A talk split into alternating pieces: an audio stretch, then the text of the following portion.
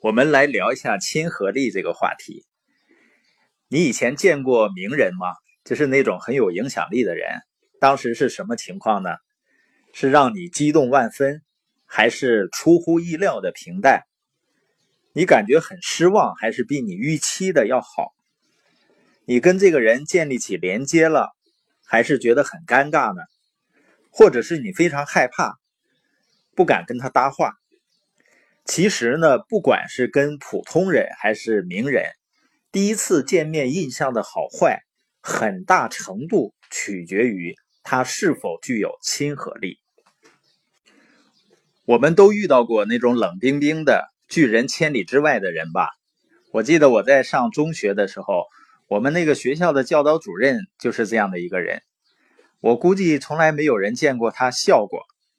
也许呢，他是一个好人，让人很尊敬他。但是呢。并不会让人喜欢他，愿意亲近他。我们是不是也都遇到过刚认识就把我们当做老朋友的人？你生命中最重要的那些人，是不是容易接近呢？你需要问老板问题的时候，你是很容易张口，还是难以启齿？当你需要跟另一半讨论一个艰涩的问题时，双方是坐下来好好谈一谈，还是会打上一架？你能不能跟好友挑起一个棘手的问题，而无需担心关系破裂？在这个问题上，你自己是怎么做的呢？最亲近的人和你是无所不谈吗？上次是什么时候别人向你说一个坏消息的？或者是在某个问题上跟你吵得不可开交？或者是把你做错的事儿摆在你面前？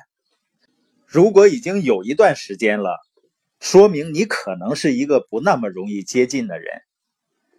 有些人认为把自己变得容易接近是毫无意义的，但是如果你愿意花精力去培养这种特质，那是一件大好事。实际上呢，你得到的也不只是亲和力本身，它是一个人关系工具箱里最有力的武器。有一个人呢，靠这种特质，每年给自己赚来一千两百万美元呢。这个人呢，被奥普拉·温弗里称为是自己的偶像和导师。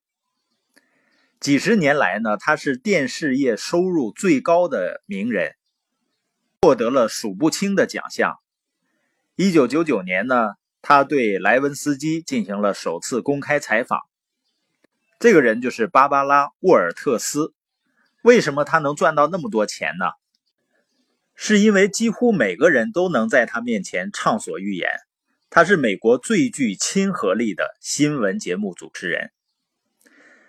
当沃尔特斯初入行时呢，没有几个人能想到他后来会光芒四射。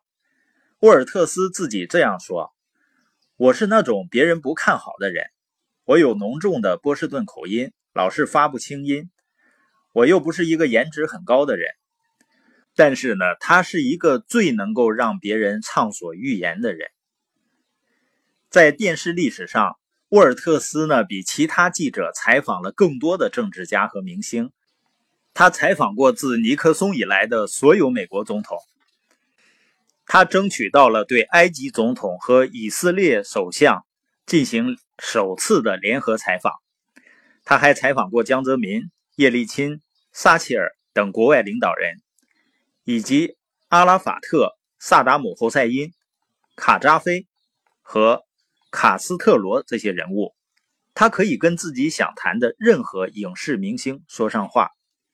沃尔特斯栏目的制片人比尔·格迪说：“他有一套方法，多年来已经练得炉火纯青，可以让人公开谈论自己本来不想说的事儿。”沃尔特斯说。